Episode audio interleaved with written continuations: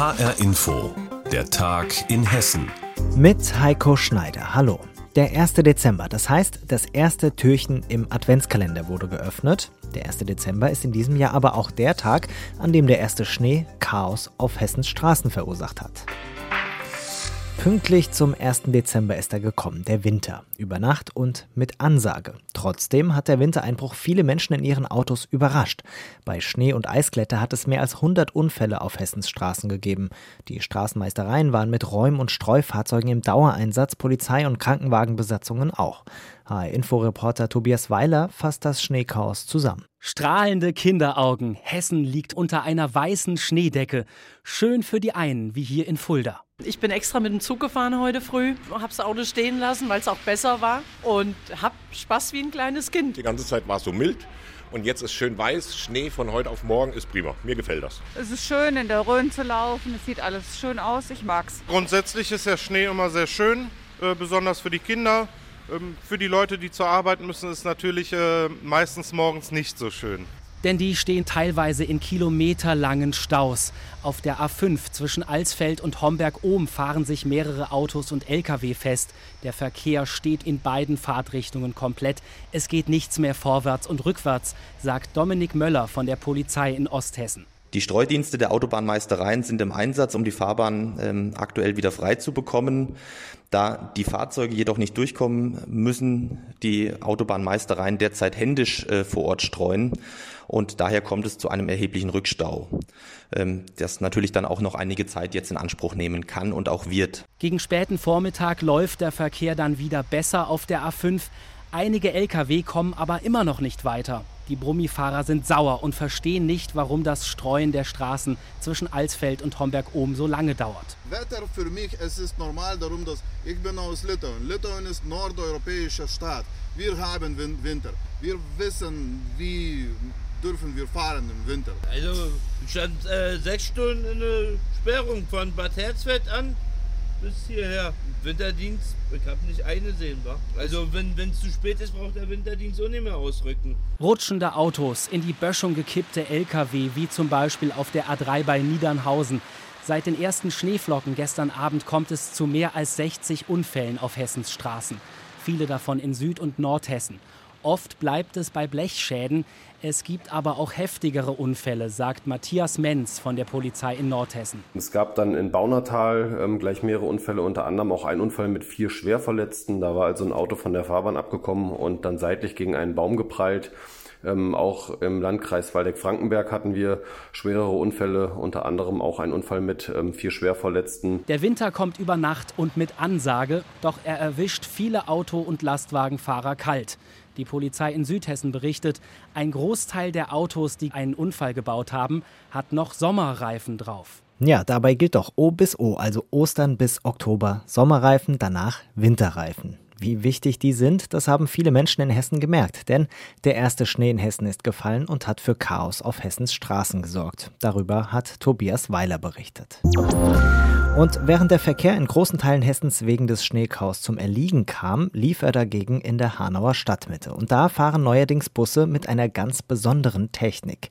Dort kommen neue Luftfilter zum Einsatz. Die sind mit UV-Lampen ausgestattet, die Viren und Bakterien abtöten sollen, auch das Coronavirus. Die Stadt Hanau will möglichst bald alle Stadtbusse mit diesen Filtern ausstatten, damit Busfahren in Hanau Corona-frei funktioniert. Das gilt als bundesweit einmalig, wie HR-Inforeporterin Marie-Kathrin Fromm weiß.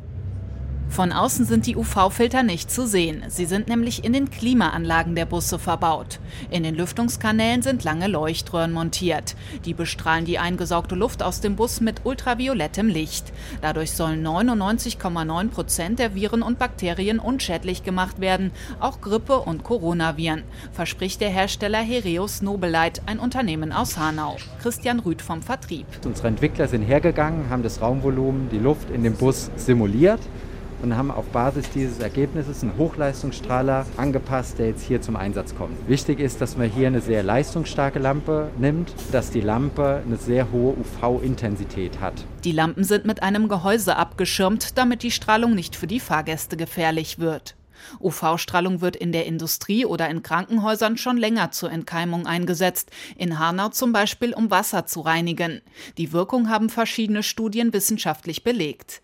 Die Technik kommt seit der Corona-Pandemie auch verstärkt bei Rolltreppen zum Einsatz, zum Beispiel am Frankfurter Hauptbahnhof. Dort werden die Handläufe mit dem UV-Licht bestrahlt. Jetzt soll es die Fahrgäste in Hanau schützen, sagt Christian Rüth. Wir schauen, dass die Technologie da eingesetzt wird, wo die Busse stark frequentiert sind, gerade wenn Kinder morgens zur Schule fahren oder mittags wieder heimfahren oder zu anderen Stoßzeiten wird geschaut, dass die Technologie in diesen Bussen eingesetzt wird. Die Fahrgäste in Hanau sind sich nicht einig, ob die UV-Strahlung sie wirklich vor Corona schützen kann, wenn der Bus voll ist. Finde ich gut, auf alle Fälle. Das sollte überall gemacht werden, weil man hat ja doch schon ein bisschen Bedenken. Die Busse sind ja teilweise auch sehr voll. Keine Ahnung, ob das jetzt wirklich sicherer ist oder nicht. Das keine Ahnung. Man macht es halt einfach, man hat Mundschutz und in der Hoffnung, dass es gut ist. Ich denke mal schon, dass es was bringt, dass die Coronaviren da absterben. Ich halte es schon für eine sinnvolle Sache, oder? Auf jeden Fall ist es was fürs Gewissen, ja. Ich weiß jetzt zumindest, dass sich darum bemüht wird, die Coronaviren im Bus abzutöten. Die Aufrüstung der Busse mit den UV-Filtern kostet etwa 5000 Euro pro Fahrzeug. Die Kosten trägt die Stadt Hanau. Oberbürgermeister Klaus Kaminski erklärt, warum er es wichtig findet, gerade hier zu investieren. Wir haben in den Bussen begonnen, weil wir da das besondere Thema gesehen haben, dass das Abstandsgebot dort nicht eingehalten werden kann, aus ganz objektiven Gründen. So viele Busse und so viele Busfahrer haben wir gar nicht. Und ich plädiere dafür, dass auch in den Bussen weiter desinfiziert wird, dass die Masken getragen werden.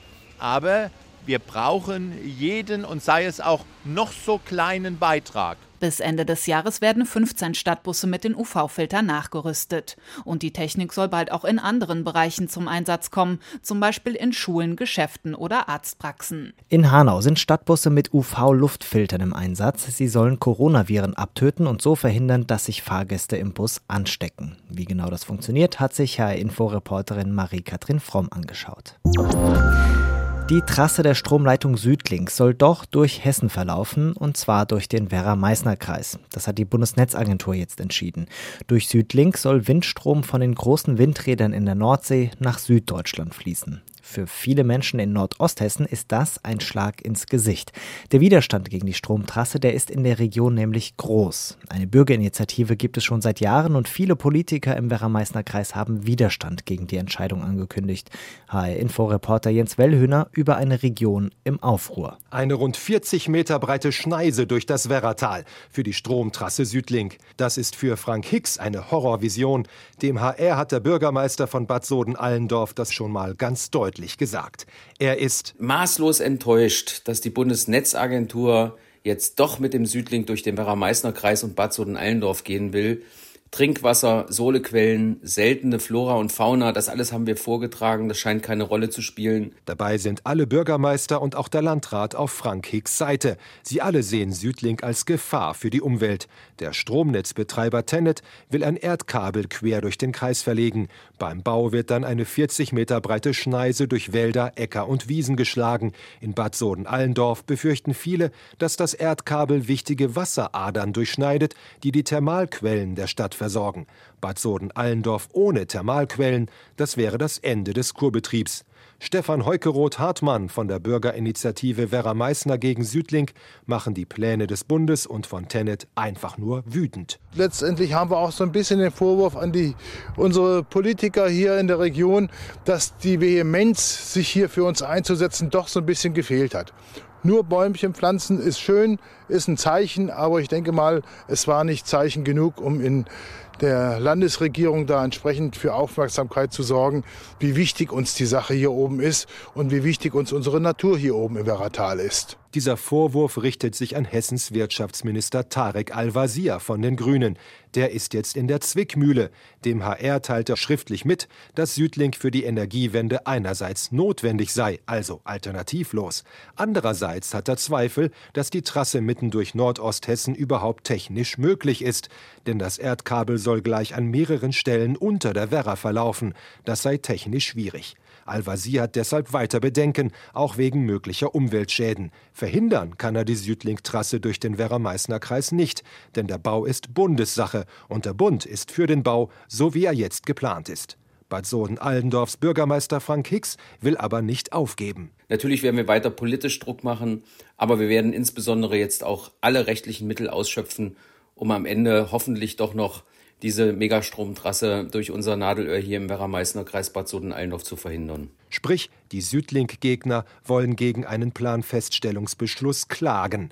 Der wird aber erst in Monaten oder Jahren kommen. Bis dahin wird in Nordosthessen wohl weiter protestiert gegen die große Windstromtrasse. Die Trasse der Windstromleitung Südlink soll jetzt doch durch Hessen verlaufen. Im betroffenen Werra-Meißner Kreis gibt es dagegen Widerstand und über den hat Jens Wellhöhner berichtet. Die Corona-Pandemie, die hält Gesellschaft und Wirtschaft im Griff. Und so kommt auch die Luftfahrt nicht aus der Krise raus. Im Gegenteil, die Passagierzahlen sind weiter rückläufig. Das hat auch Konsequenzen für den Frankfurter Flughafen. Gleichzeitig gibt es aber auch gute Nachrichten. Der Ferienflieger Condor hat das Schutzschirmverfahren verlassen, also die drohende Insolvenz abgewendet. Darüber haben wir vor dieser Sendung gesprochen mit HR-Inforeporter Roman Warschauer und ihn gefragt, Trotz der Corona-Krise sieht sich Condor jetzt gut aufgestellt. Warum denn?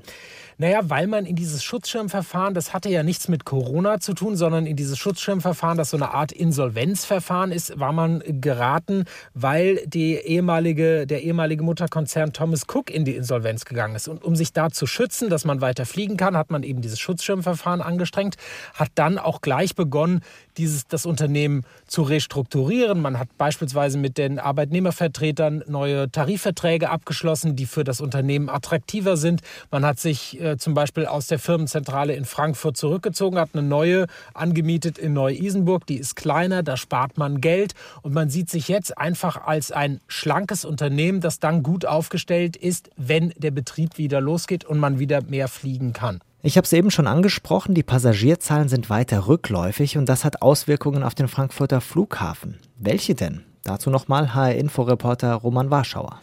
Ja, die Zahl der Passagiere am Frankfurter Flughafen und im Endeffekt gilt das für alle Flughäfen in Deutschland und für die Branche insgesamt. Die Passagierzahlen sind sehr, sehr niedrig. Im Oktober war man bei minus 84 Prozent gegenüber dem Vorjahresmonat. Der November, der ist jetzt gerade rum. Die offiziellen Zahlen sind noch nicht raus, aber diese, diese, der, der Rückgang dürfte noch mal stärker gewesen sein im November. Davon kann man äh, auf jeden Fall ausgehen. Und dementsprechend passt der Flughafen jetzt auch seine Kapazität an diese Nachfrage an und schließt die neue Landebahn erneut. Das hat man schon mal gemacht zwischen April und Juni.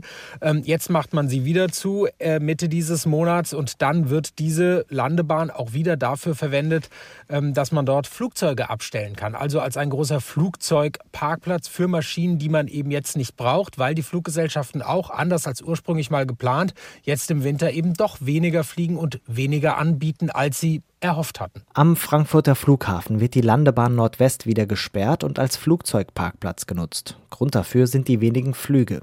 Immerhin, Ferienflieger Condor hat das Schutzschirmverfahren verlassen. Die Details dazu hatte Roman Warschauer. Und das war die Sendung Der Tag in Hessen mit Heiko Schneider. Alles Wichtige aus Hessen finden Sie auch auf hessenschau.de.